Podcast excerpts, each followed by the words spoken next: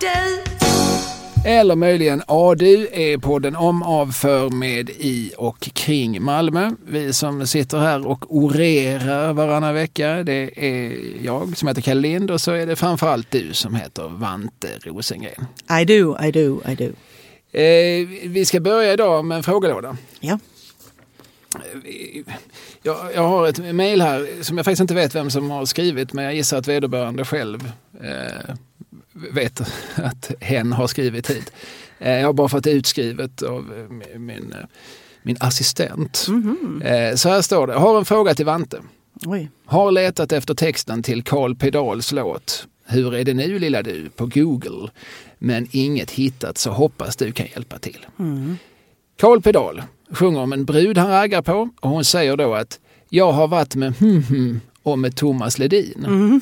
Carl Pedal svarar, ja det skiter jag i. Jag tycker du är söt och fin. Mm. Vad är det för person som hon varit med innan Thomas Ledin? Tacksam för svar på denna fråga som förföljt mig i 15 år. Oj, gästanes. Jag Har du svaret? Vi kanske... Ja.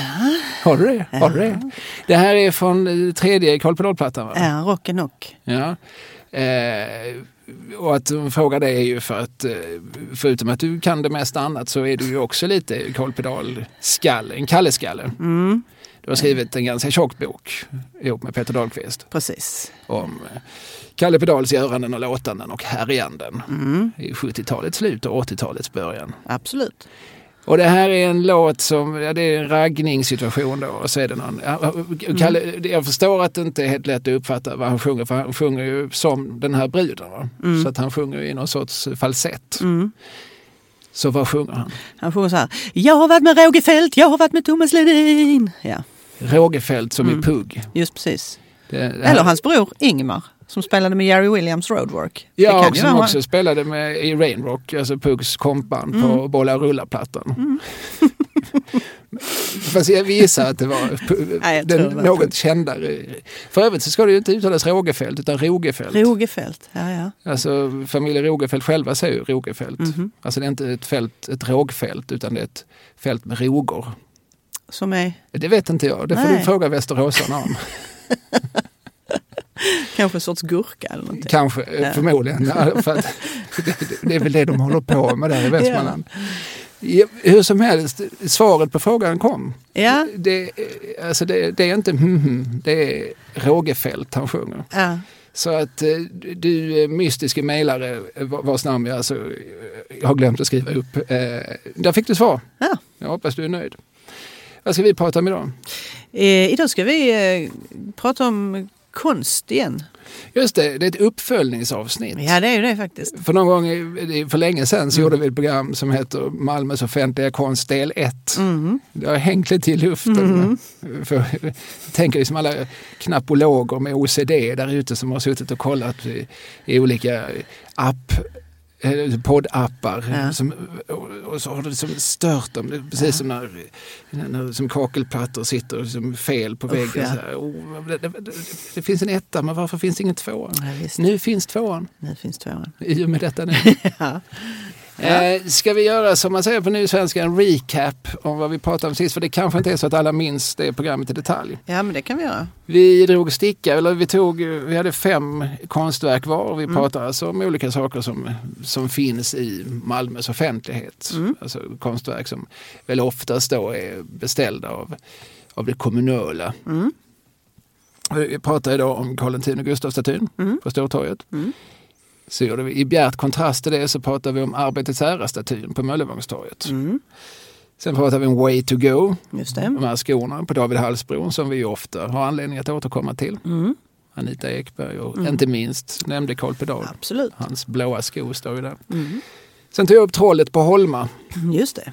Eh, alltså en väggmålning som när man varit på eh, vad kan det heta, alltså det här nya Malmö, Hyllie, Svågertorp, Ja, ja, ja. det hållet. När man Mm. kommer liksom och kör mot stan, i Mm. mitt fall då mot Gamla Väster, så ser man en, en, eh, en trolls, ett, ett trollskt troll sitta där på en eh, husgavel Mm. på de gamla miljonprogramshusen.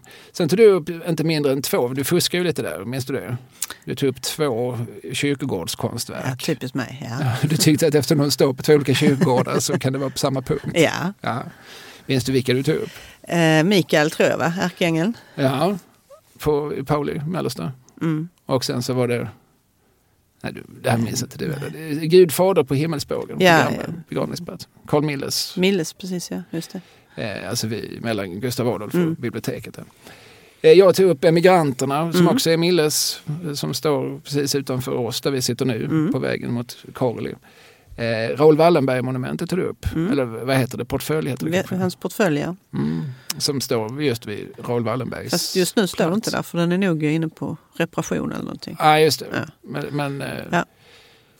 Men den är vid parken där vid Södertull ja. precis. Grundlagen tog jag upp. Just det, inne på... eh, Ja, jag tror Gamla- den rätten heter kammarrätten som Mm. ligger mitt emot tingsrätten. Mm. Det är alltså på Kalendergatan. Eh, inne på en gård där står det ett verk av Pye Engström. Mm. Heter eh, skulptrisen. Sen tog du upp Evigt gyllene sol densamma. Ja, det är klart. Det är från Söderkulla ju. Ja precis, det är ett av många sådana här verk som pryder de olika miljonprograms eller liksom de här eh, olika bostadsområdena. Eh, och på första plats så satte vi det svenska tungsinnet. Mm, just Ekmans. Ja. eh, skulptur, skulptur av sin, sin make. Mm. Nu var det ju viktigt i kommunikationen där att det här är inte en staty av Gösta Ekman utan han råkar bara liksom vara den perfekta människan att personifiera det svenska tungsinnet. Och gjorde den till eh, världsutställningen i Sevilla Mm. 1992. Eh, då ju även Hasse Alfredson var inblandad och gjorde en sån här liksom enorm paviljong där man visar liksom svensk innovationskonst, svensk matkonst, svensk konst, svensk you name it. Eh, och eh, då tyckte Marie-Louise Ekman att det fattas något. Vi har glömt det kanske svenskaste av allt, Ja, tungsinnet. såklart. och nu står den då i Altonaparken. Mm. Eh, så det har vi nämnt. Dessutom nämnde vi både Ernst Billgrens Diana Mm. i Kungsparken. de här, alltså, vad är det för djur? Renar Ja, det är nog det. som Mm. kommer upp springande ur marken. Eller rådjur eller någonting. Ja, rådjur är det Mm. kanske snarare. Mm. Och eh, så nämnde vi Optimistorkestern. Just det. Och jag glömde berätta en anekdot Ja. apropå detta. Min eh, gode vän Valle Westesson, han Mm. var, jag tror han var i Indien för många herrans år sedan. Och, eh, som han ju ofta gör, han är en social och utåtriktad människa, så börjar han prata med någon, någon kille som försöker sälja någonting till honom i något stånd på någon marknad. Och den här killen börjar fråga, "Var- where do you come from? Och, ja, jag är från ett land, jag är inte säker på att du känner till det landet, det heter Sweden, det ligger i norra Europa. Yes, I've been there, I've been there. Ja, okej, absolut. Det tar ju bara som ett försäljningstrick Ja. såklart. Ja, which town? frågar Indien. Ja, den känner du absolut inte till, den heter Malmö. I've been there. Mm, absolut. Då, då plockar han fram ett foto där han står och poserar framför Optimistorkestern. Nej, Jo, det är ju oslagbart. Ja, ja, sen fick ju Valle köpa någonting av honom såklart. ja, ja.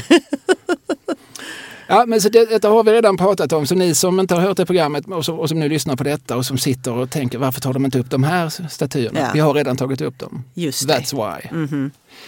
Eh, så att ja, vi gör väl likadant idag va? Mm. Du har med dig en lista på fem, jag har med mig en lista på fem. Om det skulle vara så att vi råkar ha med samma namn, Mm. för vi har ju inte gått igenom det här innan, Nej. så har jag bubblare. Åh. Du är så Du vet, jäkla förberedd. Jag tar med mig hjärnan till jobbet. Ja, det gör du. Men jag tror att du började förra gången. Mm. Ska jag i rättvisans namn börja nu? Definitivt. Då vill jag ta upp ett eh, verk som jag tror har den officiella titeln Monument till krigsförlista sjömäns minne. Oj, se där. Vet du vad den står? Eh, kan det vara den som står på vid Sibbarp? Nej, du ska inte så långt bort, det beror på var man börjar ifrån, men utan när vi är som i relativt centrala stan. Vi är på Ångbåtsbron. Jaha. Ja, ja. Och tidigare tror jag att verket stod faktiskt vid posthuset. ja, ja. Alltså Ferdinand Bobergs. Mm. Och jag tror att det flyttades i samband med bygget av Citytunneln. Mm. Eh, Det är alltså ett verk som restes första gången 1945.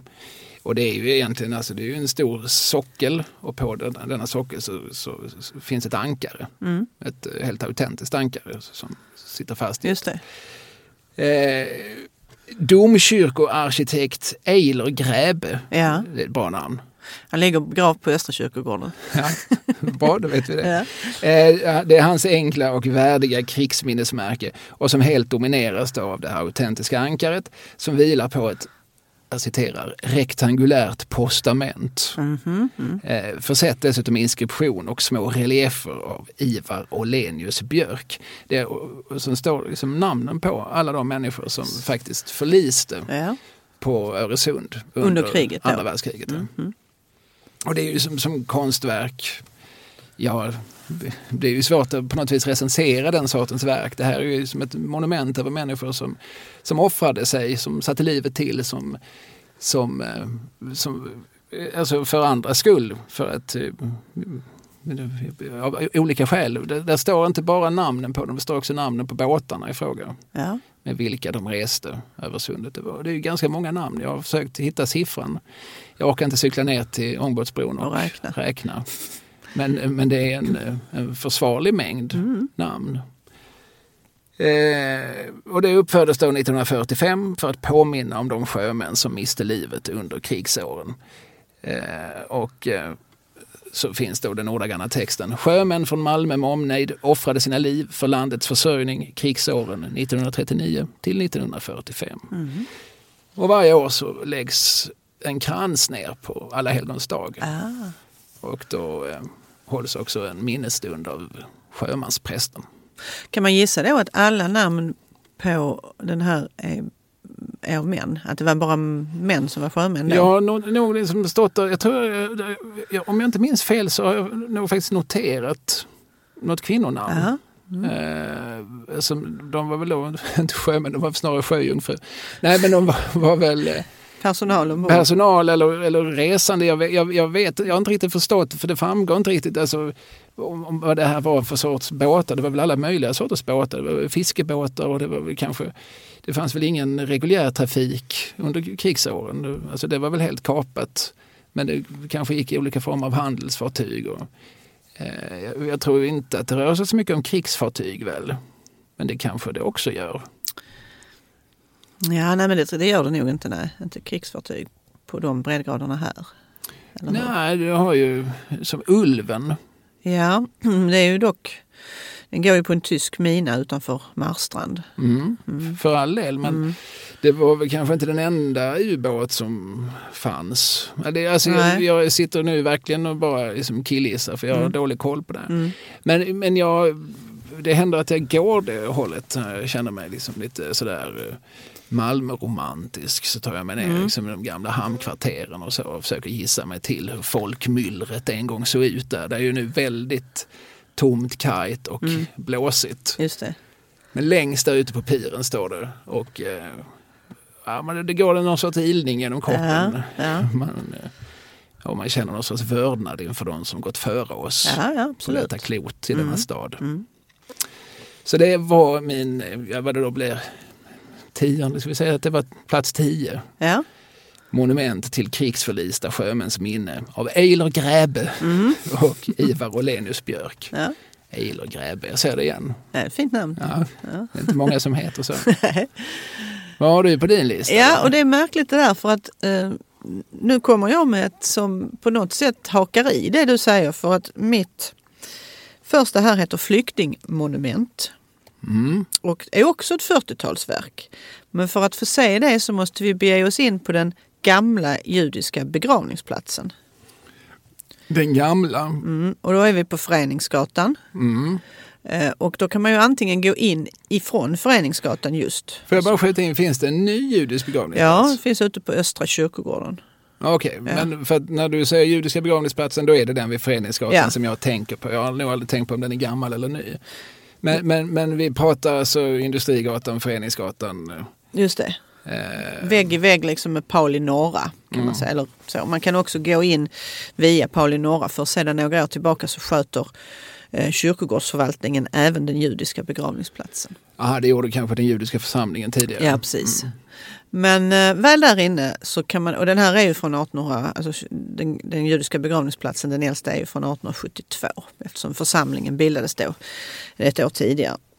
Ehm, och då är det en, en konstnär som heter Willy Gordon Som ju, om man tänker på Willy Gordon, eh, så gjorde han oerhört mycket eh, konst på vad ska vi säga, 60 och 70-talet som står just ute i miljonprogramsområdena. Inte minst Söderkulla där jag kommer från finns flera stycken som har Willy Gordons namn. Ganska Vet vi om Willy var släkt med Blixt? det är inte orimligt faktiskt. Nej, nej. uh, nej men det är sådana här non-figurativ, alltså så, så, heter de gärna mor och barn och sånt där och så tittar man på dem så va? Det ser ju ut som någon oformlig klump men det är ju den typen av konst som är populär vid den här tidpunkten. Dock icke så oformligt är det här flyktingmonumentet. Um, man ska säga också Willy Gordon, det är en av Sveriges mest anlitade konstnärer alltså under modernismen. Så. Men han hade ju rötterna i, idag är det Lettland, då var det väl Ryssland eh, och var judisk, eh, kom från en judisk familj. Ja precis, då var det kanske, eller när kom han? Eller vet vi när Willy Gordon var född? Ja han kom ju till, till Malmö när han var väldigt liten, han var väl kanske sju år eller någonting sånt. För hans pappa hade nämligen fått tjänst som kantor eh, i just judiska församlingen och, och Willy Gordon var född 18, 1918. Så han kom hit på 20-talet redan. Ja, så då, kom, då var det egentligen då varken Lettland eller Nej. Ryssland utan det var snarare Sovjetunionen? Ja, det kanske det var ja. ja jag vet inte. Vad, eller om det står... Ja, Strunt samma. ja. Lettland hette det väl för övrigt även när det var sovjetiskt och när det var, alltså själva landområdet hette ja. ju Lettland ja. även om det då inte var juridiskt självständigt så som det, det är idag. Det kanske stod så ibland i, i, i eh, vad heter det, eh, kyrkböckerna och så, så stod det ju rysk undersåte. Mm. Och så stod det inte liksom späsat varifrån man kom. Undrar om det inte är så vad det gäller dem. Men i alla fall, den här, det här konstverket då, det är i, i brons och granit och det är från 49. Och det är, graniten är ju liksom själva fundamentet, själva blocket och sen är det en stor bronsöverdel som är först när man tittar på det första gången så, så ser man liksom inte riktigt vad det föreställer men sen ser man ju att det är hebreisk skrift. Mm. Mm. Och det här hänger ihop med att vid foten av det här konstverket så är aska ifrån Auschwitz begravd eller nedlagd. Mm. Um, samtidigt. Så, så monumentet, så monumentet avtäcktes eller restes? Ja, precis. Och uh, det står då jag kan ju inte hebreiska så jag har nej, slå nej, upp det här. Det är helt okej. Okay. Du är ursäktad. Betydelsen är då åt de heliga martyrerna som gav sitt liv för Gud. Och sen på granitblocket då så står det det judiska folket lever. Mm. Mm. Ja. Och det var ju sant. Ja. Gud bevaras även om det var kraftigt decimerat ja, i tiden. Visst, precis, absolut. Um, men han, det är också så här att Willy Gordon var Ehm, såklart som många judar då oerhört deppig under andra världskriget och hade tänkt sig, han slutade, han, fick ingen, han hade ingen känsla för att han ville fortsätta, fick ingen inspiration till att fortsätta som konstnär. Men då var det så att hans gode vän, tonsättaren Moses Pergament, mm. han var på honom och tyckte att men du kan inte ge upp, du, liksom, sluta inte med det här nu, du är duktig på det du gör, fortsätt, fortsätt, fortsätt och så vidare. Så han övertalade honom eh, att fortsätta och det var liksom det verket som han då hade i huvudet att kommer vi helskinnade ur det här kriget så ska jag göra något till minne av alla de här människorna som inte längre finns. Mm. Mm.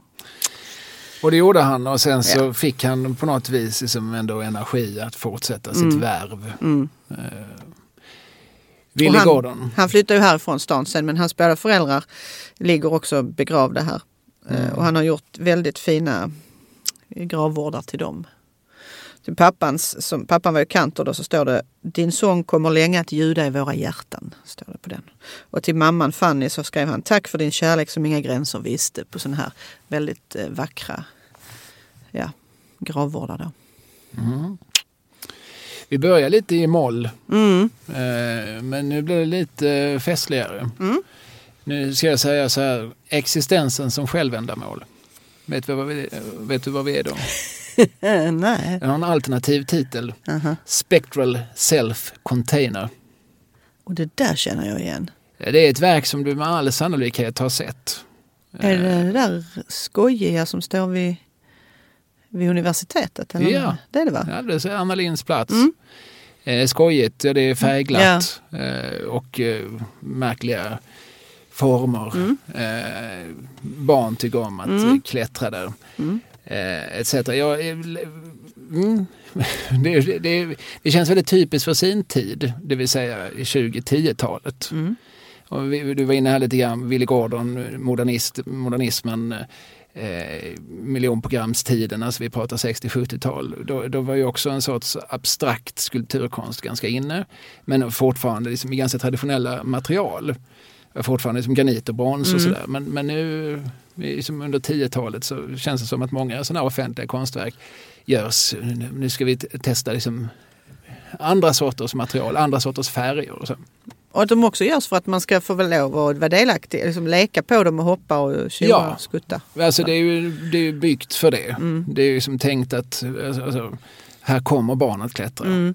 Och eh, varför inte göra det då tillgängligt? Se till att de faktiskt kan göra det så att, att verket håller och att, att det rent av är liksom klättervänligt. Mm. Eh, Jag kollade, eh, det är lätt för alltså ganska, det här restes 2013. Eh, konstnären heter Matti Ka- Kaljonen. Mm. Eh, och det är ganska lätt att förväxla med Rubato. Ja, just det, som står utanför Malmö Live. Ja precis, men de, det är lite, alltså, och, det, och det restes två år senare, 2015. Försöker du smyga in en till nu i din? Ja. ja Eh, ja, men för att jag, när jag, jag, I mitt huvud när jag började tänka, men stå, det? Just det, det ena står där. Eh, Det är en bit emellan för att de smälter lite grann ihop för mig. För Mm. de, de, har, de har båda liksom mycket runda former och eh, alltså, är ju båda den här sortens konstverk. Som man liksom, okay, det, här, det, det här föreställer ingenting. Då är, då är väl tanken att att, att då ska det väl ha andra kvaliteter än just den föreställande. Mm. Och jag läste på eh, det är väl Malmö, kommun, Malmö stads hemsida så får jag veta, där, rubriken är Vilka är höjdpunkterna för Spectral Self Container? Mm. Mm, och så berättar någon då att med Spectral Self Container är det bara fantasin som sätter gränser för hur du tolkar detta konstverk. Okej. Ja, jo, men så är det väl med alla konstverk i och för sig. Mm. Formen är lekfull och ungdomlig med runda öglor i många olika starka färger som hakar i varandra på ett fantasifullt sätt. Mm. Mm. Verket ger en skön och bjärt kontrast mot de stela kontorsbyggnaderna i området och bjuder in till en känsla av lek och avkoppling i en miljö som annars hade kunnat förknippas med arbete och stress. Jaha. Ja, jo, det- jo. Allt det här får jag nog köpa. Ja. Med sitt läge alldeles intill vattnet, precis intill Malmö centralstation, är det enkelt att passa på att ta en bild eller två på statyn på vägen dit. ja. Ja, Det är ju, man kan ju inte säga någonting om det. Där. det är Nej, sant, jag har alltså. faktiskt tagit ganska många bilder på det där mina barn klättrar Ja. i det här. Vi, bor ju på, på gångavstånd därifrån. Och Ja. det, det är många promenader som någonstans har stannat till. Dessutom ligger Blå båten där. Just det. Nämnde Valle Westesson har sitt re, residens eller sitt, sin, sin eh, fest och konsertbåt. Eh, Så att eh, mina barn har ju sprungit ganska mycket på Anna Linds plats och Mm. klättrat ganska mycket i det där. Eh, Jag hittar också en, en vanlig medborgares eh, kommentar. Ja. Man kan ju skriva recensioner. Rubriken där är Färgstarka slingerbultar. En färgstark, något plastig skulptur på Anna Linds plats vid en av ned och uppgångarna till Malmö central. Duger som fotomotiv och klätterobjekt för barn. Men säger inget om Anna Linds insatser eller hennes tragiska öde och meningslösa död. Mm, nej, det är ju... Så att jag fick bara en av fem. Har, kommentar, har kommunen ett kommentarsfält alltså där man kan Ja, skriva? Eller? Uppenbarligen. Som tur är för kommunen är det inte så många som har hittat det. Det fanns bara två kommentarer. Men, men, och den ena gav en. Och, med argumentet att det inte hade någonting med Anna Lind att göra. Det måste du inte ha bara för att det står på Anna Linds Nej, plats. just precis. Eh, vill jag säga lite grann till kommunens försvar. Ja. Att, eh, så, Det är sant. På Gustav Adolfs torg är det inte så många statyer över Gustav Adolf heller. Nej, precis. Man kan inte ha det som på Nobeltorget. Där står ingenting om, trevligt torg, men det står ingenting om Alfred Nobel. Man, kan- det, det, det är kanske inte ett krav vi har rätt att ställa Nej. på allt, för all del. Nåväl, vi kan bara snabbt nämna då att det här verket Rubato eh, är gjort av konstnären Eva Hild och restes 2015. Mm. Så det är om detta. Eh, Rubato, du vet vad det ska föreställa? Nej. Nej, musik. Ja. Eh, ja. Ja, mm. ja det står ju utanför Malmö Live så Ja. då kan man ju förstå kopplingen där. Det är någon sorts visuell musik. Ja. Mm. Har du inte tänkt på det? Nej, inte riktigt. Nej, Okej, jag kan läsa ur tävlingsjuryns motivering. Ja, gör det. Uttrycket ljuv musik används ofta för att förklara det oförklarligt vackra och sköna. Eh, Det används för möten människor emellan och för att uttrycka känslor. Denna konstnärliga gestaltning inspireras av längtan efter och känslan i den ljuva musiken. Verket transformerar musiken till levande mjuka former som tycks vara i ständig rörelse när de vandrar inåt, utåt och uppåt. Ja, Ja. ja. ja. Mm. Jag säger inte emot. Nej, nej, det är svårt att göra. Det, Ja. det, är- det, ja, men det är lätt att raljera över, över, Mm. över sån här icke föreställande konst. Det gör vi väl lite till mans och eh, eh, samtidigt, ja, det måste väl inte föreställa nå- något om det väcker Alltså jag får ju också köpa det argumentet att ja, men nå- någonting händer väl i mig. Ibland blir jag irriterad men, men ännu oftare så, så står jag ju där och, och liksom funderar och någonstans går ju mina associationer onekligen. Så någonting väcker du i oss. Jag är glad att inte all offentlig konst ser ut så. Nej. För jag tycker också om sån som jag kan identifiera. Ja, just det. Jag tycker också om sån konst som gör att jag inte känner mig korkad. Ja, Men jag, jag tror att det är väl bra att vidga våra, ja. våra sinnen och våra vyer. ja men absolut. Så att detta om, om de båda verken Rubato respektive existensen som självändamål eller spectral self-container. Jag tror jag ska gå ner och ta någon uh, selfie där Mm. snart nog. Mm. Det ska du göra. Vad har du på din, det som då blir plats eh? Ja men då, jag är ju en sån enkel människa så att jag har ju valt sådana där saker som man då ser vad det föreställer. Mm. Mångt och mycket. Och det här är någonting som kanske är Malmös äldsta utsmyckning. Jaså? Kan vara. Ehm, och nu frågar jag dig Kalle, var hade du din bröllopsfest? Det hade jag på, ja, alltså festen hade jag på nämnda Blå båten men själva Aha. ceremonin hade jag på Kockska huset. Ja, då var det ceremonin jag var ute efter. Ja, jag anar det. Eh, Eftersom du pratar om äldst. Jag vet att Just det. båten är yngre än Kockska huset.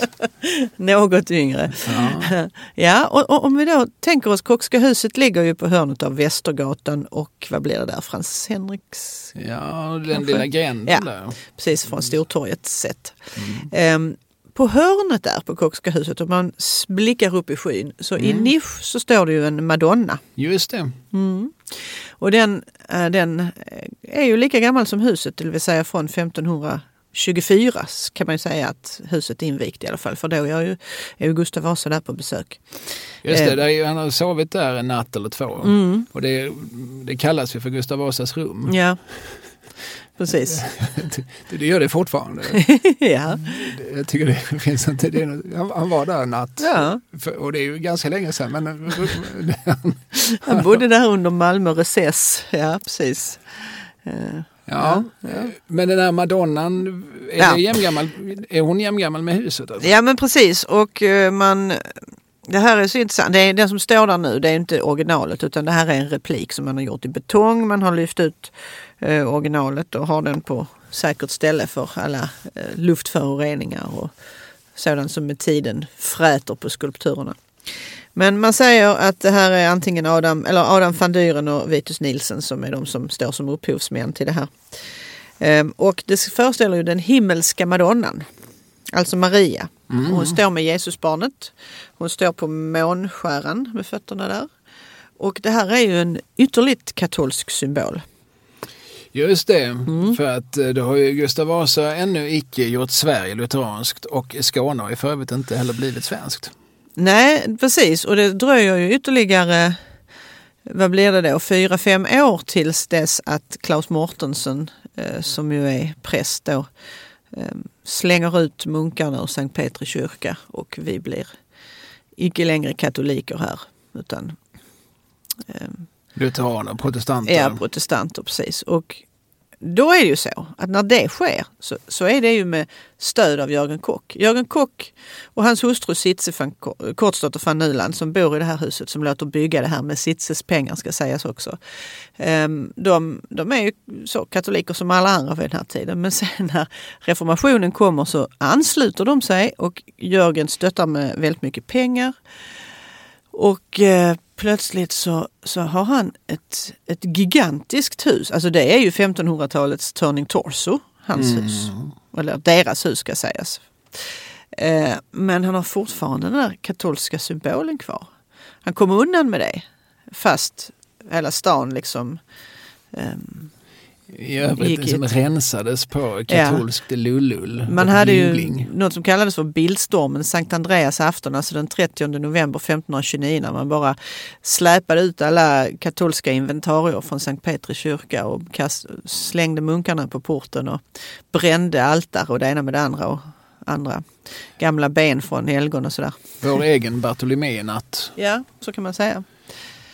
Ja, Ja. Det, det, inga förändringar sker ju smärtfritt eller väldigt få. Inte heller reformationen var, var befriad från blod, våld, elände och Nej. ond bråd död. Precis. Men eh, de tyckte att den här var check. Ja. Det, eh, det är väl visst, alltså Maria, ja hon är ju stor inom den katolska Mm. eh, inriktningen. Men hon finns väl också i den lutheranska? Jo, alltså så det är ju samma absolut. bibel. Ja det är det ju. Men hon är på något sätt större i, inom katolicismen. Och det var också ett tecken på att han visade fromhet såklart. Att han satte upp henne, där, eller de ska jag säga, att de satte upp henne där på, i nischen såklart. Men de kom också undan med det. Ingen annan kanske hade kommit, du och jag kanske hade haft svårt att, att inte plocka ner den här efteråt. Men eh, det behövde inte Sitz och Jörgen. Nej, det var ingen som muckade med dem. Det var ingen som kom och ställde krav på dem på det Nej. sättet. Nej. Jag, jag är inte så bibelsprängd som till exempel Alf Svensson. Men jag har någon minnesbild att Maria, Mm. alltså Jesu moder, Madonna, jag tror att hon bara nämns i Lukas evangeliet. Jaha. Jag tror att både Matteus, Markus och Johannes börjar mycket längre fram i handlingen när Jesus i princip är vuxen. Jag tror bara det är där. Alltså det är ju Lukas evangeliet man läser till jul och Precis. påbudet från, Ja. Från eh, kejsar Augustus och, och, sådär. Och jag tror, att, jag tror att det är så att hon bara förekommer, alltså Josef, Maria Mm. och eh, liksom den här förhistorien. Jag Ja, tror ja. den bara finns med i det evangeliet. Maria var havande och de begav sig till stallet och så Ja. vidare. Bla bla. Mm. Jag tänker om det evangeliet inte hade funnits eh, så hade ju de här 2000 åren som gått sett drastiskt annorlunda ut. Ja, Katolicismen hade sett drastiskt annorlunda ut. absolut. Ja. Ja, men det är en rolig tanke för det är väl samma med rövarna på korset. De nämns ju också bara i ett evangelium. Ja, ja. Eh, Alltså själva korsfästelsen nämns väl i alla fyra men det är bara en av evangelisterna som tyckte att det var en, en bra grej att ta upp. Att, det, att det var, han hade två kompisar som han satt och pratade med men sen hängde där och så. Mhm. Eller satt och hängde och Och pratade med. den, den bilden har ju sen liksom eh, fortplantats genom jag menar Monty Python till exempel. Ja precis. Alltså Life of Brian hade ju Ja. sett drastiskt annorlunda ut om det inte var för det evangeliet, vilket det nu var. Det var bara en association apropå Madonnan. Mm. Ja. Ja, och gissningsvis är det då som Malmös äldsta Ja, konstverk. man, tror- man skulle kunna tänka sig att det är det ja. Men för att eh, kyrkor som är äldre, de, de rensades då på just det här katolska lullullet. Ja det gjorde de ju. Och, just i Sankt Petri som ju är den som är kvar från den här tiden. Där finns ju förvisso takmålningar från 1400-talet som har restaurerats inne i krämarkapellet. Men det är ju inte konstverk på det sättet. Alltså det är ju mer eh, det är inte offentlig konst på samma sätt. Det är målningar. Mm, Okej. Ja, men det är lite Mm. hur vi definierar. Det är alltid så. Vi pratade om det sista, men det är Mm. svårt att säga vad som var först. Ja. För det är lite grann hur man räknar. Mm. Men eh, ett av de första. Ja. Eh, absolut. Madonnan på Kockska huset. Mm. Ja, då säger jag eh, på plats eh, sex då, säger jag katarakt. Det är ju så, alltså, sånt här heter ju alla konstverk. ja, och det där känner jag ju jätteväl Ja, för att här finns det faktiskt, det här, där kan man räkna ut. Det är ju lite svårare med rubato, Ja. räkna ut vilket verk är det nu som heter rubato. Men det finns, det finns ju en, en, en ska jag säga, egentligen ganska simpel ordvits dold i katarakt. Mhm. Jag hade också kunnat heta kanske katastrof eller ka, ka, katalepsi. Men nu Jaha. heter den katarakt. Och Det finns alltså katter i verket. Aha, då är det Ulla och Gustav Kreitz på bron där, eller vad heter det, alltså vid Södertull, trappan ner där. Ja, precis. På Ja. respektive sida om David-Hallsbron Just så. så finns det ju, alltså, och verket är ju dels de här små katterna som väl då kan vara i granit kanske? Eller, men Ja. det, det finns ju små katter som, som lite grann kan lura ögat. Alltså när man sitter där första gången så kanske, oj, där ligger en katt Ja. innan man inser att det faktiskt är en, en skulpterad katt. Ja. Men i själva verket ingår också de här, vad ska vi kalla dem då, små rännorna Ja, som, som går i, här och var i trappan ner i kanalen. Mm. Alltså, det, de går inte riktigt ända ner i kanalen utan de lämnar ju ett litet, en liten vattenpöl framför sig på avsatsen mellan rännan och kanalen. mm. Men själva verket är alltså inte bara katterna utan också rännorna. För som du sa, det var ju ett par som gjorde detta. Mm. Eh, 2002 stod det färdigt och det är då Ulla som står för katterna Ja. och Gustav som står för rännorna. ja, ja, ja. eller kanske inte kallade rännor, men, men eh, vi- i, så här står det i någon av de texter jag hittat. Eh, Ulla Kreitz, Kreitz mjukt gestaltade katter i brons som naturtroget lapar solsken längs kanalkanten vid Södertull förenas på ett sofistikerat sätt, Mm. bara så du vet, med Gustav Kreitz djupa glasyrer som fångar och reflekterar ljuset. Ja, ja, ja. Mm. Och den slutliga inramningen står det porlande vattnet för. Ja, såklart. Ja. Ja, men det är mycket tilltalande.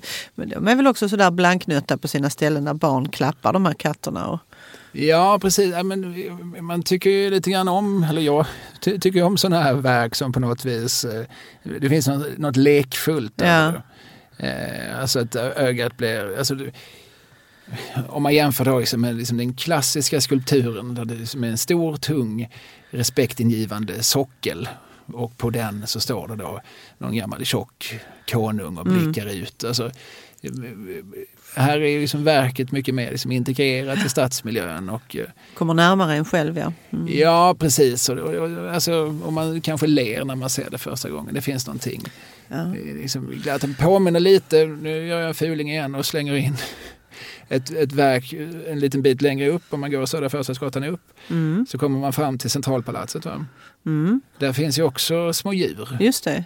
Eh, Hartrappan. Mm. av Bianca Maria Barmen. Mhm. Det är ett jävla bra namn. Ja, det är det faktiskt.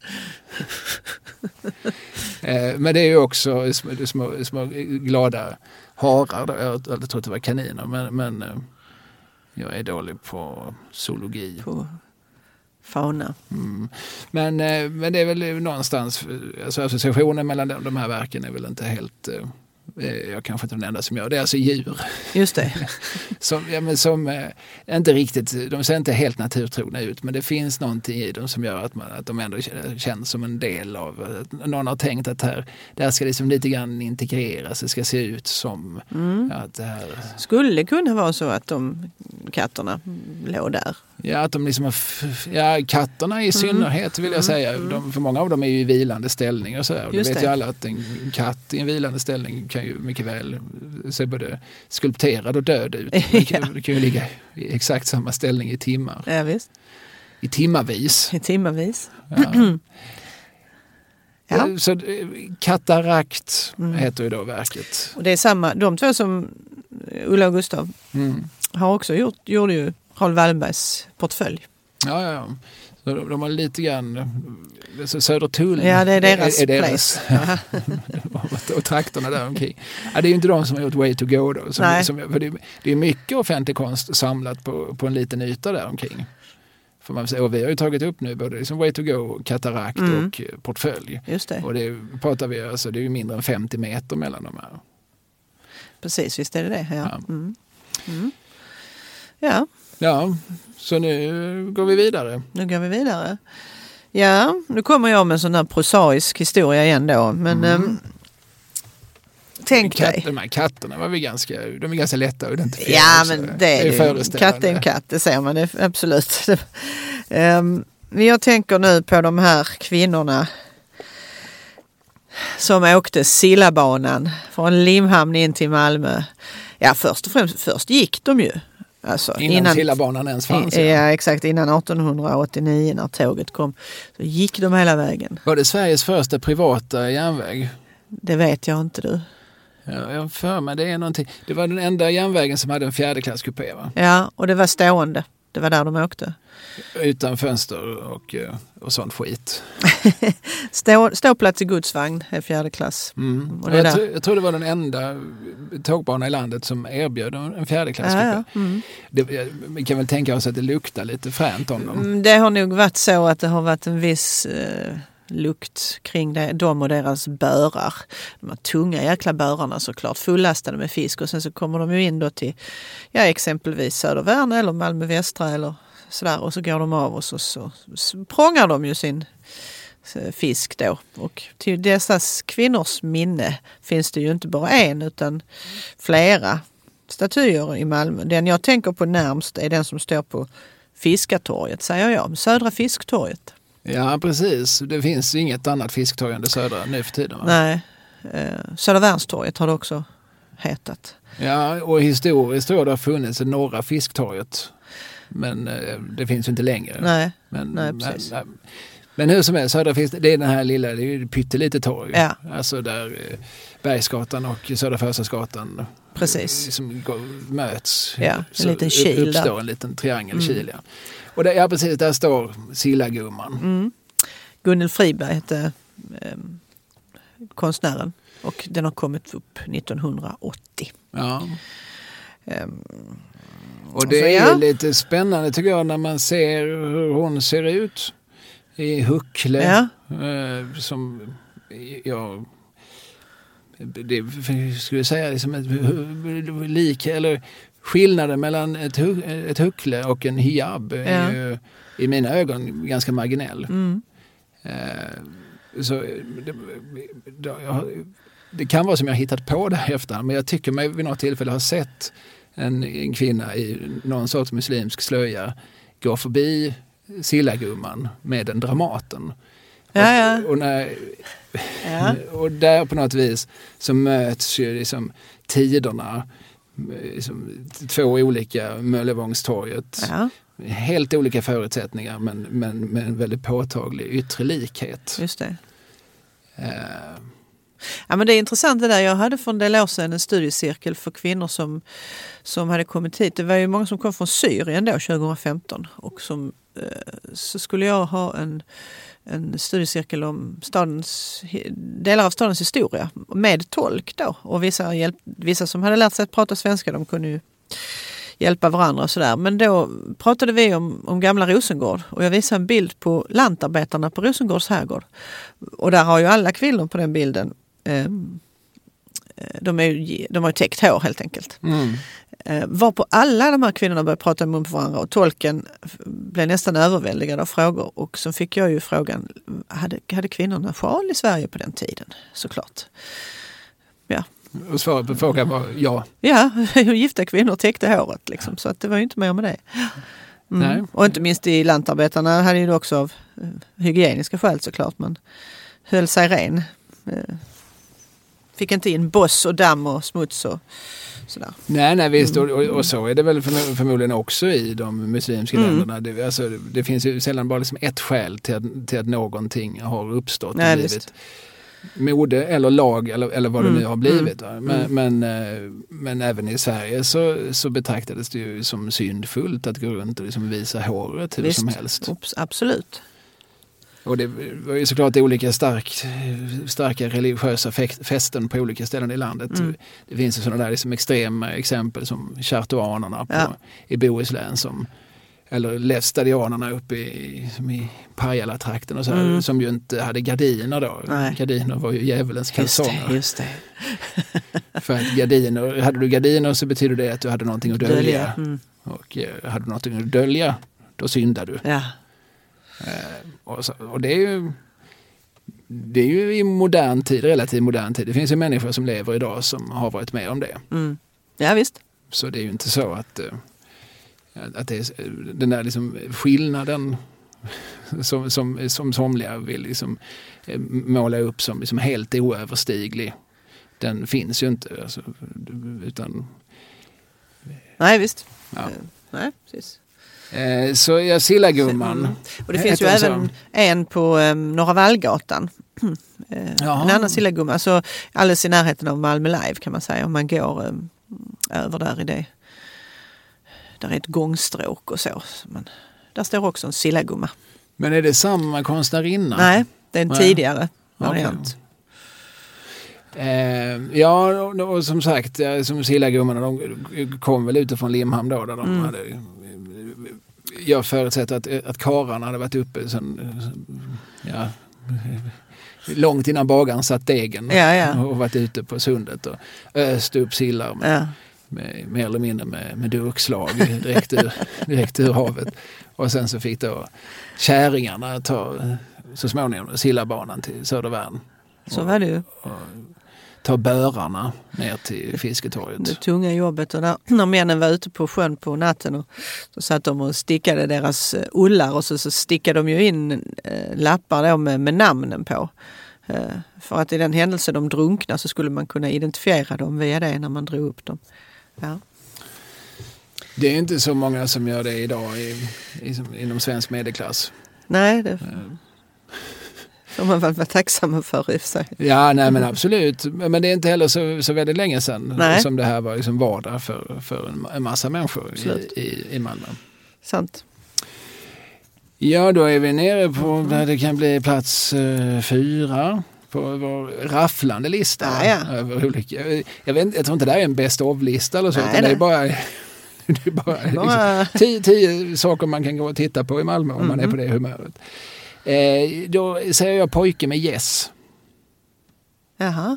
Ja, är det Pildammsparken? Nej, nej det, det är någon av, det är i, eh, det måste vara i Slottsparken. Va? Ja, det är det. Mm.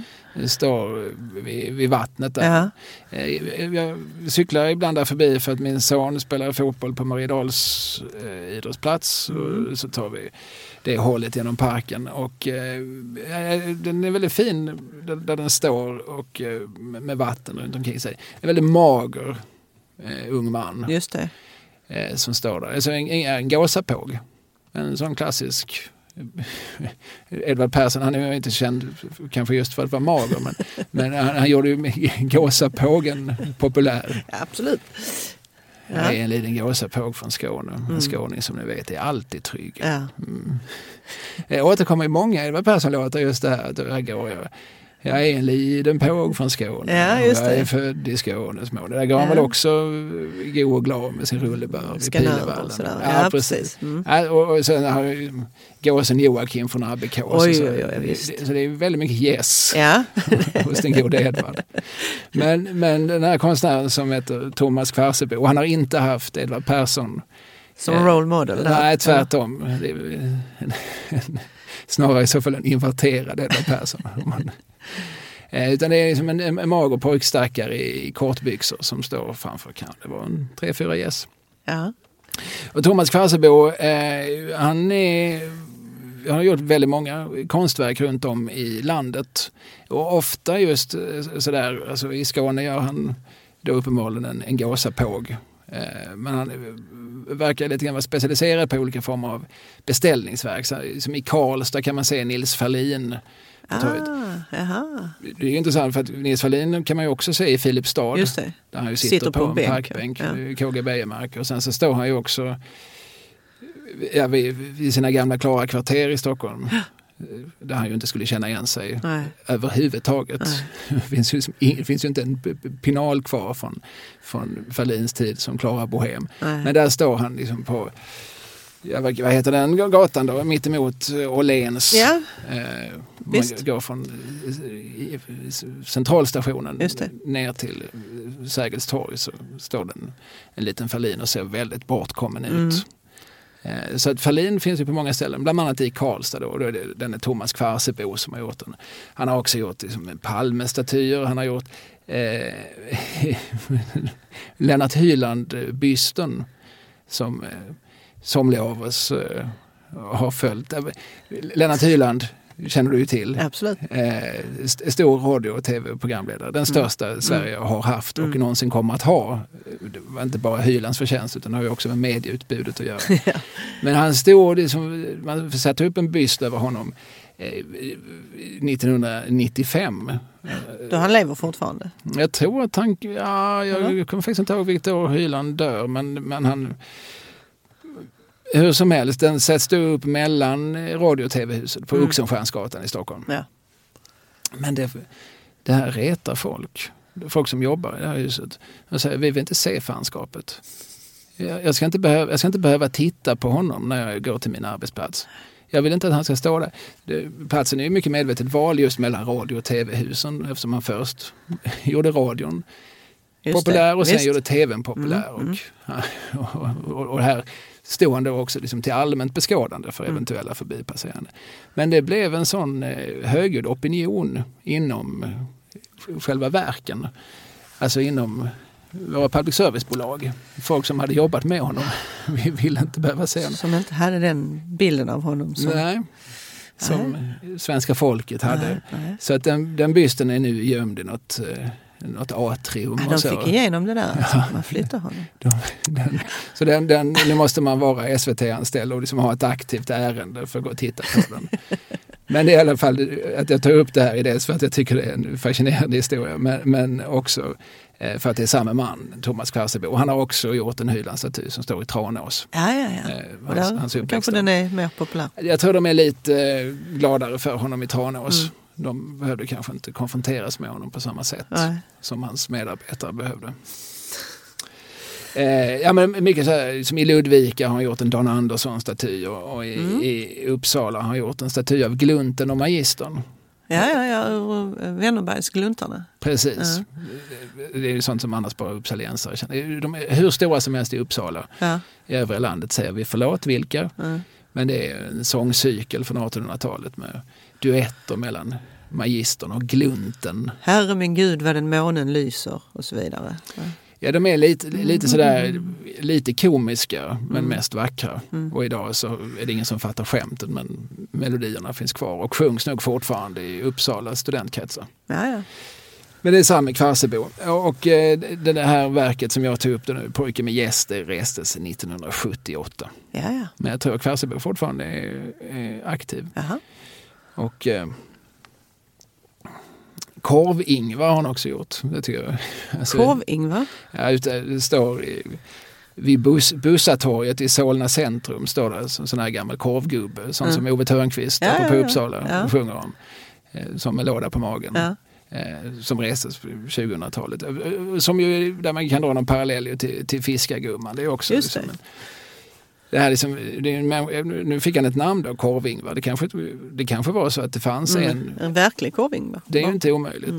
Men annars så är det ju också det här att man reser ett monument över liksom det, det arbetande folket. Just det. De får ju ofta vara lite anonyma då och mm. heta Sillagumma. Just det. För vi vet att hon var inte ensam. Nej. Vi hade kunnat kalla henne Kerstin men då hade vi tagit lite grann Solveis och ja, precis. Eva-Lottas eh, värv ifrån mm, dem. Utan mm. Hon får liksom representera liksom en, ett par generationer hårt arbetande kvinnor. Mm. Och eh, ja. Pojke med gäst, den, den, den, tar jag upp för att jag gillar den. För att jag flera gånger har liksom tänkt på att uh, den ser liksom lite fin ut den här lilla grupperingen. Den har lite anspråkslöst över sig. Just att den, pojken är ju ganska, han är inte så lång. Och, och, så, och så står den lite gömd inne i, inne i buskaget och smälter väldigt fint ihop. Just det, gässen är ju nästan lika stora som han om jag inte minns fel. Ja, framförallt är de så stora som gäss är. Ja, ja. Mm. så att säga. Ja, men många ja. många liksom klassiska skulpturer och statyer det, det är ju liksom i monumental format. Ja. Men, men det här är liksom väldigt, väldigt anspråkslöst och så som väl en gåsapågs liv var. Ja, ja. Vi pratade om Erik Sigfrid Persson ja. för några avsnitt sedan som ju började sin karriär som just gåsapåg. Ja, eh, men de flesta blev ju inte byggmästare. Nej. Utan de avancerade väl sen kanske till att bli gåsakar. Mm. Ja, ja, ja. Och sen är de gåsagubbar. Kadorer om de var hönsakadorer om de var kvinnor. Mm. Ja, just det. Eh, så Pojke med gäss av Thomas Kvarsebo. Nu är man ju spänd på eh, andra platsen. ah, det är andra platsen nu. Och här har jag ju lyckats, här lyckas jag liksom få... ja, har du gjort en fuling? Jag har gjort en fuling. Mm, sån är jag, så jobbar jag. Jo, nu ska vi bege oss till Malmö stadion. Du som är eh, En, fotbolls, en fotbollsälskare av rang. Ja, och inte minst är du ju en kanariefågel. Ja, du gillar att ta upp det. Jag, jag har påstått det vid ett tillfälle. Eh, men det var ju mest för att jag blev så glad för att jag, för att jag förstod att IFK Malmö fortfarande fanns. Ja. Och det var 300 fans som, som stormade stadion, Ja. eller stormade fotbollsplan när de hade gått upp från division 4 till 3 eller vad det var. ja, kanske det. Mm. Eh, oj, finns det så många kanariefuglar kvar? Då blev jag lite glad. Då vill jag vara en av dem, tänkte jag. Ja. Och gjorde misstaget att också skriva om det i Sydsvenskan. så, Det får du evigt, evigt Ja. leva med och äta upp. ja, men det, det kan jag ta. Nu vet jag inte hur många kanariefåglar som är förevigade men jag tänker oss att vi ska gå till ett konstverk som heter Idrottens Walk of Fame. Som finns på Stadiontorget. Alltså platsen mellan de båda eh, stadion, gamla Malmö stadion och nya som det heter Eleda stadion nu för tiden. Just det. Mm. Där finns ju i själva torget så finns det olika bronsplaketter i marken. Som är försedda med namn Mm. på olika människor som då har fått denna utmärkelse. Och som har sprungit på den stadion. Eller på någon Eh, av ja, dessa som, stadion. som har precis som har utövat sin idrott i alla fall här i Malmö. Ja, okej. man Det är inte bara fotbollsspelare alltså? Nej, nej, det, det finns plats för, för 40 namn eh, i det första skedet i alla fall. Och det här konstverket, konstnären heter Caroline Mårtensson och 2009 satte man upp eh, de första här då. Och det är alla möjliga. Det är allt från Gunder Hägg till Bosse Larsson och Ricky Bruch. Och, Ja, alltså Bosse Larsson, eh, den stora MFF-aren och Ricky Bruch, den stora MAI-aren. mm. Eh, Ser jag ju varför de ska vara där. Men vad, vad hade nu Gunder Hägg med Malmö att göra? Han sålde rockar här. Mm, ja, han bodde ju här under ett antal år och, satte rekord. Och om inte han satte världsrekord här i Malmö, fast det var nog på Malmö idrottsplats. Ja, ja, ja. Det där kan man slå upp. Men det finns ju naturligtvis också, eh, det här är ju liksom då, men det finns ju modern tid så är det ju också kvinnor som finns med. Det finns ju 32 personer just nu som har fått de här utmärkelserna. Några postumt då såklart. Eh, nio kvinnor bland dessa. Mm. Och det är fotbollsspelare många, Therese Sjögran, Lena Videkull, Caroline Jönsson. Eh, Vi har också Anette Hagre som vann VM i bowling 87 och, och så vidare. Zlatan finns där också. Ibrahimovic. Ja, om inte den är stulen. Det finns ju så mycket relaterat till honom som förstörs nu för tiden. Ja, var apropå minst i de, i statyer. de, i Ja. de trakterna. Ja. Ja, ja. Mm. Men, men verket är alltså plaketter. Ja, precis. Det är bronsplaketter eh, i marken. Och den som fick det, nu från början satte man ju dit en hel eh, en skvätt människor. Men sen har man ju, delar man ut en om året nu som man avtäcker de nya, de här stjärnorna med, med namn. Och den som då i år fick, det var eh, en kvinna som heter Yvonne Berndt som också är en gammal bowlingspelare. Jaha. Mm. Är Malmö så stort inom bowling? Jag Ja, tänker Per Albin Hansson, Ja visst. statsministern som var från Fosie. Som, Mm. Han var ju en aktiv bowlingspelare vet Ja, jag. Visst. Och jag vet också som när kronprinsen stod färdigt så, så bowlinghallen där var väl en av många saker som, som betraktades som, som extra fin. Inte bara det här eh, norra Europas största parkeringsgarage i ett plan och inte bara allting annat luxuöst, att det var dygnet runt eh, service för bilar och så, utan dessutom fanns det en bowlinghall. Ja, ja. Och det fanns också på, på Pilgården, alltså det som eh, om du tänker dig snett över konsthallen kan man säga. På Mm. hörnet där, Rådmansgatan och ja, vid Triangeltorget. Eh, när det invigdes en gång i tiden, det var också en bowlinghall där och då var Per Albin i livet och var med och invigde den. Så att eh, visst, han har... eh, Så, men bowlingen har någon sorts Mm. eh, förankring i, i Malmöhistorien. Absolut. Sen kan man ju lätt, eh, när man ändå står och tittar på den här idrottens Walk of Fame så Ja, är det ja, lätt det, det är nu fulingen kommer. Ja, det kommer fölningen. Det är lätt hänt att man bara går, släntrar upp för, för eh, vad heter det, alltså på gamla stadion va? Går Mhm. upp för, Lätt hänt. Ja. Man bara råkar gå upp för en liten slänt. ja, eh, och, och så tittar man upp, när man går upp då ska upp på sitt plats så tittar man till vänster och där finns något som heter utan titel. Mm. Som är ett, tradigaste titeln som finns. Ja, det finns ju hur många konstverk som helst som heter utan titel. Fruktansvärt tråkigt. Ja. Borde ju heta något mer flamboyant kan man tycka. Men det här är från 58 när stadion var ny och alltså invigd och det är C.O. Hultén Mm. som har gjort det här. Det är två stora väggmålningar. Det är färg, färgglada och abstrakta sådana. Eh, Men han är ju intressant i sig därför att det var ju en, en Malmökonstnär som som hade många strängar på sin lyra och han blev ju väldigt gammal. Han dog ju så sent som 2015 då var han ju 99 år. Så pass. Mm. Ja, nej, men C.O. Hultén måste väl räknas till som de stora eh, alltså, konstnärer. Alltså det är ett namn som man ofta stöter på. Jag ska säga jag är inte så konsthistoriskt bevandrad men det är ett namn som omedelbart ändå väcker någon sorts association hos Mm. mig. Eh, och jag förknippar honom nog med ett 50-60-tal och liksom ett Sverige, liksom rekordår Sverige där liksom Hultén någonstans är med och liksom sätter färg och form på, på ett nytt Sverige Ja. som reser sig upp ur mudden och eh, som startar tillvaron och blir ett nytt modernt Sverige med, med centralvärme och, Ja, ja, ja, och visst. Där, där finns liksom Hultén med på något vis. Mm. Ja, precis. Mm. TV, PV, WC. Ja, just det. Om du tänker dig att du går och tar en, um, eh, en ja, du tänker att du går och tar en stänkare kanske på La Couronne en kväll. Mm, Vid ja, det är en trevlig tanke. Mm. Så går du ner i källaren där kanske också. Ja, Mm. det har hänt. Det har hänt. Där har jag sett stand-up comedy Ja, förr i tiden. precis. Lena Frisk hade sin klubb Makta. Den flyttade runt men under en Mm. period var den där. Ja. Och där hade ju just sa- sagde C.O. Hultén Cavaux kolibri en gång i tiden. Ja, ja, ja. Ja. Mm. Och det står fortfarande om man kommer från andra hållet, alltså om man kommer från Lugnet och går igenom passagen och ska då gå till höger så, så står det på, på, på källaren där eh, utifrån sett Cavaux kolibri. Mm. Då kan man passa på att titta på hartrappan. Det kan man- när ja. Precis. på den här. Ja. Knyter vi ihop olika Ah, saker. Det här är ju så pedagogiskt som man blir nästan helt tårögd. Ja, man kan nästan tro att vi har tänkt ut det här i förväg. Ja. Jaha, eh, men vad heter, utan titel och vad heter eh, själva... Idrottens Walk of Fame. Walk, idrottens Walk of Fame. Och det är ju någon slags liksom, idrottens svar då lite grann på eh, Way to Go. Skorna på Precis, bron. exakt. Det kan vi också nämna som en sorts, eh, som sagt vi pratade ju om den förra gången vi pratade om Malmös offentliga konst. Vi återkommer ganska ofta till den eftersom vi pratar om de människor som, som gick i de här skorna Mm.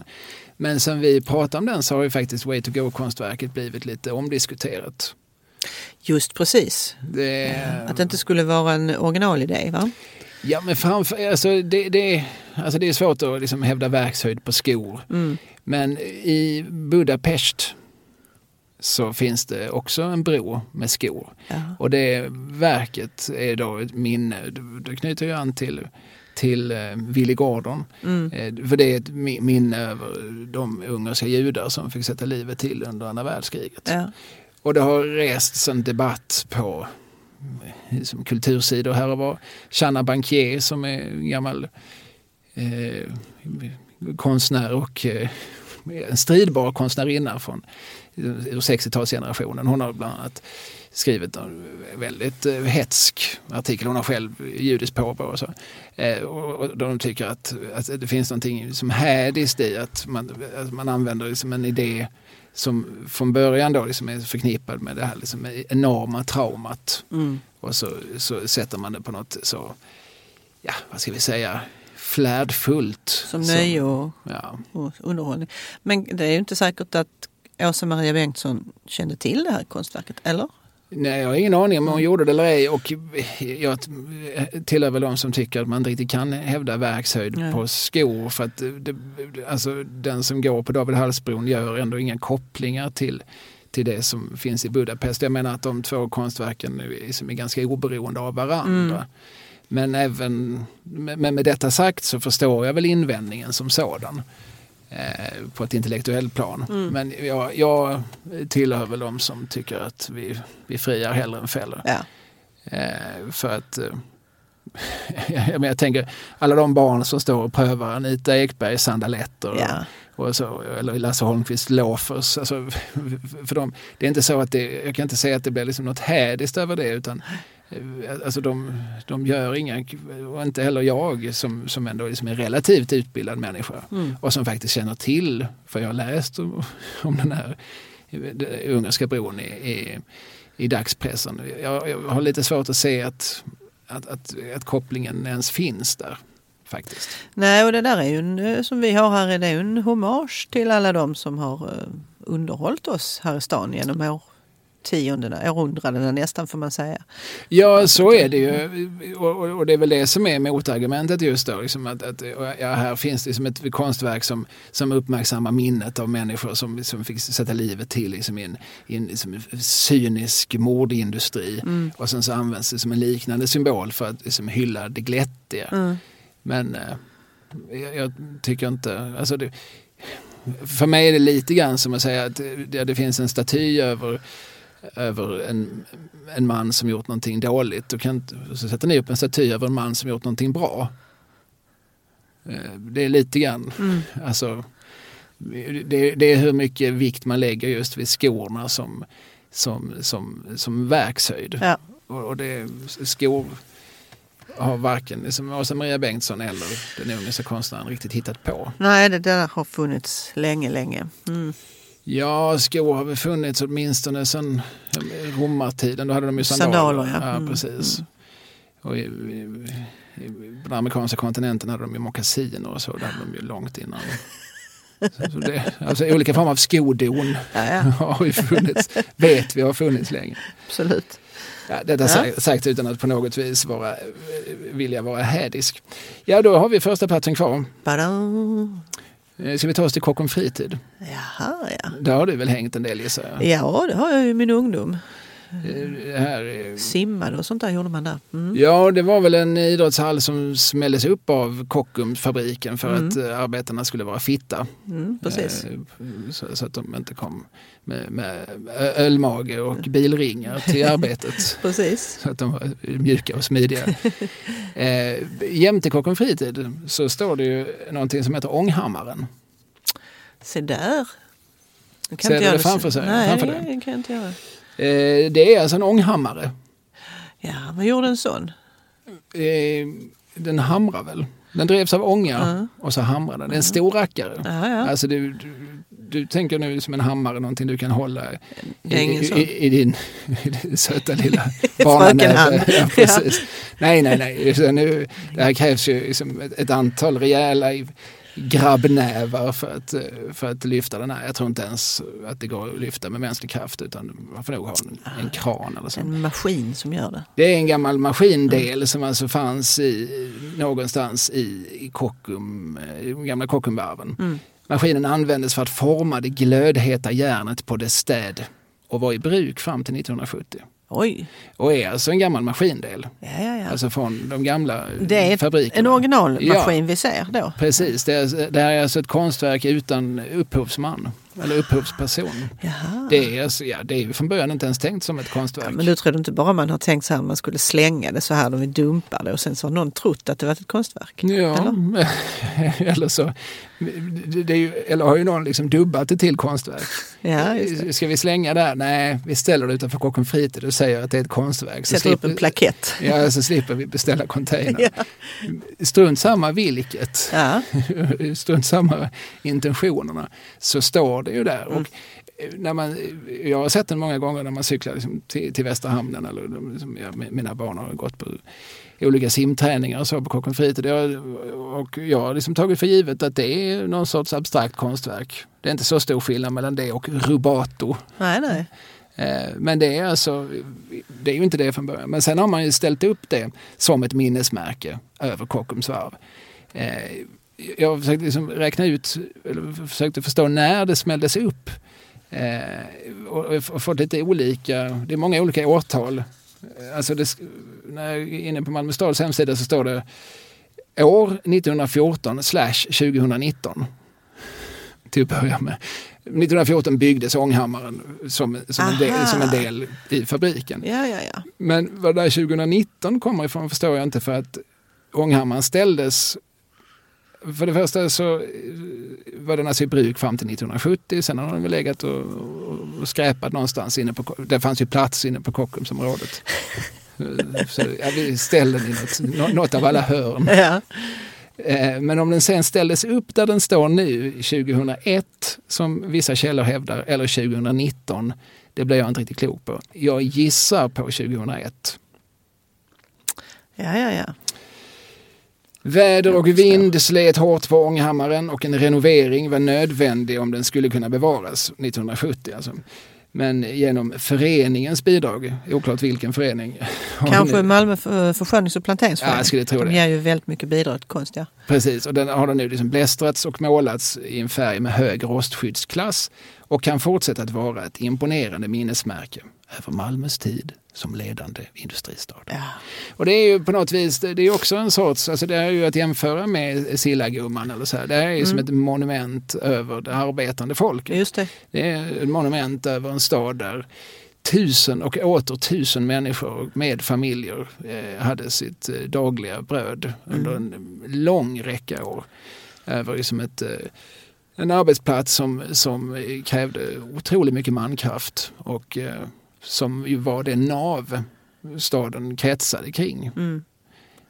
Eh, och det, det är lite fint att tänka på. När man, alltså, för nu är det ju liksom en del av det nya Malmö. Mm. Nu står det, liksom, det är ju vid Västra hamnen till. Nu är det ju bostadsrätts Malmö där den står som en påminnelse. Jag kan tänka mig att många av de som bor där har väldigt diffusa hum om vad en ånghammare är. Ja, liksom du och jag har. deras, det är inga kanske folk med valkiga nävar heller som bor där utan de är mer sådär finlämmade skrivmaskinsfingrar. Eller Precis. datorfingrar. Ska jag. Titta på mina Ja. väldigt valklösa Ja. laptopshänder. Precis. Eh, det är ju sådana som jag, sådana som ja, Anders och Måns och sådana som Mm. sådana här lealösa vi som inte riktigt tål väder och vind på, Ja, på det, det. sättet. Precis. Det är vi som bor där men, Mm. eller, men när vi är där, när vi vistas där så, så, så st- minnas. står ånghammaren där Ja. och påminner åtminstone somliga av oss om att eh, det här är som inte det enda, den enda sortens liv som har förts i den här staden och i den här delen av staden. Precis. Nej, det är viktigt att, att dokumentera det där på något sätt. Eller så, hålla det kvar i, i folks medvetande. Det vill jag verkligen säga. Mm. Eh, för som sagt, så Västra hamnen, alltså när började det bebyggas? Bo 01 hette det från början? Ja, visst. Så att eh, 20 år 2001 sedan. låter Mm. rimligt också som eh, när jag pratar här om vilket år den sattes upp. Låter 2001 rimligt. Mm. Eh, och då, då rensar man ju och bygger någonting nytt, fräscht, inglasat. Eh, och det ska man kanske göra. Och det, för jag menar uppenbarligen, Kockums finns ju inte längre. Så är det ju. Eh, deras tjänster är icke längre efterfrågade. Nej. Kranen har gått till Sydkorea Ja. och heter enligt uppgift Tåren från Malmö. ja, de säger det ja. Mm. Eh, Och en annan färg nu, eller hur? Var det så? Ja, den har väl målats röd Ja, ja på något det. sätt. Det, ja. mm. Och det står inte längre Kockums på den, så frågan är, är det ens Kockumskranen man, man vet så lite. Ja, man är så himla sällan i Söul och, Ja. Söul och, och kan kolla läget. Om man kommer dit så är det, konstigt, men det är nog det första jag hade kollat in. Ja, det tror jag med.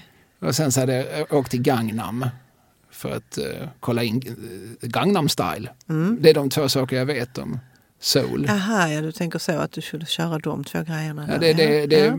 det, alltså det är ju en stad som förmodligen är stor som flera Sverige. Ja. Men jag, jag vet inte så mycket mer om Seoul. Ja, nu ser jag ju den här Squid Game. Det gör ju många av oss inom, inom medelklassen. Som är en sydkoreansk eh, dramaserie som kan vara, jag tror det brukar heta att det är den liksom populäraste tv-serien någonsin. Jaha. Eh, beroende givetvis på hur man räknar. Men, men, men den utspelar sig ju ganska mycket i en fantasi. Så att, eh, Och inte det verkliga Seoul? Eller? nej? alltså, vi, vi rör oss i och för sig där Ja. också och, och det är väldigt verkligt. Det är väldigt eh, liksom diskbänksrealistiskt i sina stycken. Men sen rör den sig också i någon sorts liksom, bisarrt lekmordlandskap. Oj. Eh, så att, eh, ja, kommer jag till Seoul, Seoul så, så är det förmodligen Kockumskranen det första jag hade kollat in. Ja, ja, jag är helt med dig. Och jag har liksom en känsla av att där så är den inte ens särskilt imponerande. Det är säkert inte ens ett landmärke. Det finns säkert som 50 hus som är mycket högre än så. Den är så liten så man kommer inte att hitta den. Liksom. Ja, det kommer bara se ut som en sån...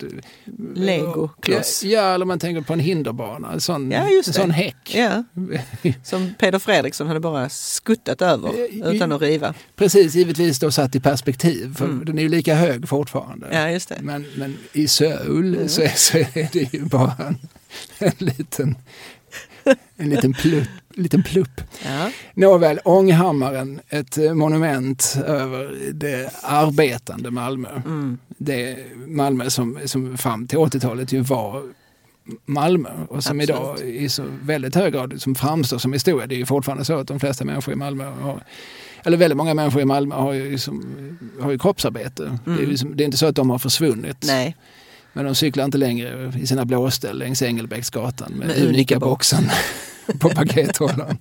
och, och, och, sådär. och de sätter inte prägel på stadsbilden nej. på det sätt som de gjorde länge. Mm. Jag, vi var och tittade på kontor för ett antal år sedan, jag och några medkumpaner som inne på Kockumsområdet. Mm. Eh, Och då hävdade åtminstone de killarna som, som hyrde ut det till oss att det fanns inne på det stora området där de nu håller på och river och bygger om och så. Att det fanns som ett gammalt fikarum som, eh, alltså när slutvisslan ja. när det nu var, om det var 87, så reste sig jobbarna och gick. Så där stod det fortfarande en halvdrucken Zingo och Ja. en halvt ifylld tipskupong. Ja, ja, ja. Mm. Och jag, jag har inte sett det med egna ögon men eh, jag, jag har en känsla av att hade jag sett det så hade jag liksom fått någon sorts gåshud. Ja, jag har det. ingen relation till Kockums, jag, har ingen, jag känner ingen som jobbar där men Mm. jag förutsätter när jag är ute och går på stan att, eh, att jag, ganska många av dem jag passerar har en relation Det är gamla kokomiter som du möter. Mm. Ja, nej, men, jag har säkert pratat om tidigare men, men eh, vissa av oss som har kommit till Malmö liksom efter Kockumsåren så att Mm. säga. Ibland så, när man, man har sett lite för många Bröderna Gahrton-filmer så, så känner man ibland att ja, men, kom igen, det, det, det finns ett annat Malmö nu som man kanske, som kanske också är värt att skildra. Mm. Det görs ju nu för tiden i Tunna blå linjen eller vad det nu är. Men, men länge kände man ändå så att de hade lite monopol på sin Malmöbild och att den var så väldigt, väldigt präglad på, på ett Kockum som faktiskt inte längre fanns. Mm. Och där tog jag upp med Fredrik Gerten någon gång när jag träffade honom på en disputation.